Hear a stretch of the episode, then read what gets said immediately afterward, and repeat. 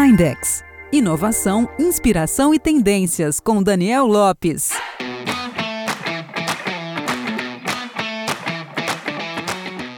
Bill Gates definitivamente não é mais o mesmo e acredite, isso é um grande elogio. Quem antes se apresentava um implacável homem de negócios hoje parece colocar outras prioridades no caminho. As últimas aparições públicas de Gates não deixam dúvidas. O cara da gigante Microsoft está mais interessado em lutar para o bem-estar do mundo que para ganhar dinheiro e ampliar seu próprio negócio.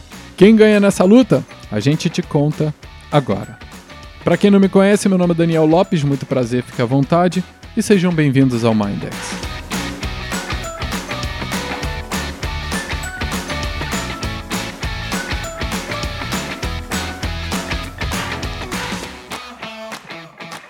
Mas quem me conhece sabe que eu gosto muito de observar e guardar atitudes e o lado bom das pessoas. Por exemplo, sabe aquela pessoa que a gente gosta de ter por perto? Sabe aquela pessoa que nos inspira, nos motiva, nos ensina, mesmo que não fale diretamente com a gente? Este é Bill Gates, pelo menos para mim. Gates parece ser aquela pessoa que te orienta sobre a carreira, investimentos ou até compartilha uma oportunidade.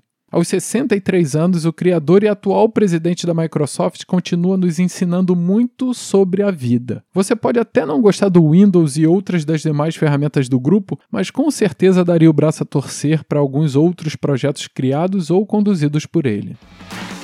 Em 2000, por exemplo, Bill Gates criou a Fundação Bill e Melinda Gates, junto com sua esposa Melinda, uma organização filantrópica para promover estudos sobre a AIDS e outras doenças. Localizada em Seattle, nos Estados Unidos, a fundação está hoje avaliada em mais de 38 bilhões de dólares e expandiu suas atividades para questões ambientais e sociais, promovendo não mais somente o combate a enfermidades, mas também a melhoria das condições de vida e luta contra a pobreza. Cada vez mais Bill Gates vai se desassociando daquela imagem de jovem, feroz e implacável homem de negócios para o bom e simpático velhinho que gosta de plantar o bem e cuidar das pessoas.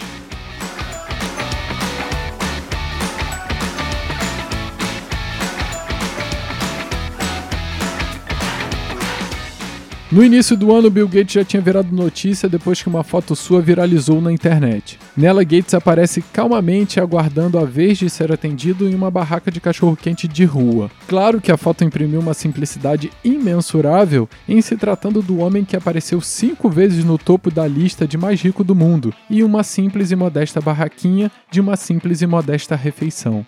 A imagem foi incansavelmente compartilhada, seguida de frases como: Ele tem bilhões na conta e nem por isso se sente no direito de furar a fila. Teria Gates atualizado as definições de quem é você na fila do pão?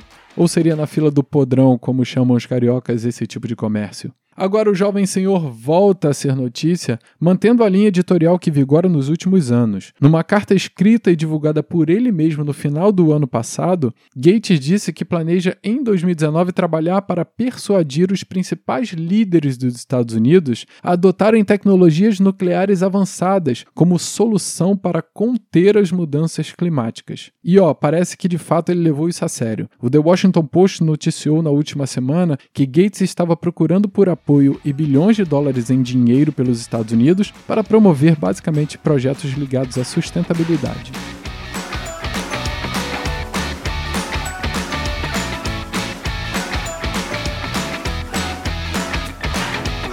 O envolvimento de Gates com a tecnologia nuclear, no entanto, não é um fator novo. Em 2006, ele fundou a Terra Power, sediada em Belleville, bem próximo à mesma Seattle casa da Fundação Bill e Melinda Gates. Ele deve gostar daquela região. A empresa estava trabalhando na construção de um projeto piloto de tecnologia nuclear na China, mas as regulamentações políticas postas em prática pela administração Trump tornaram o projeto improvável. O movimento atual de Gates, portanto, seria para retomar as rédeas do projeto na China, responsável por desenvolver novas formas de energia que não impactem no meio ambiente. Segundo The Washington Post, o cofundador da Microsoft teria prometido aos legisladores que ele pessoalmente investiria um bilhão de dólares e arrecadaria outro bilhão em capital privado para juntar os fundos federais no plano piloto da Terra Power. Não cabe aqui explicar como funciona o reator, claro, mas qual o diferencial da atual menina dos olhos de Gates e eu vou tentar. Em 1920, cientistas descobriram a energia nuclear. Mas os altos custos e resíduos radioativos impediram grandes investimentos e engajamentos de outros países. Hoje, para você ter uma ideia, apenas 11% da energia produzida no mundo é nuclear. E as últimas revelações mostram que esta é a mais barata dentre as opções existentes no combate ao efeito estufa.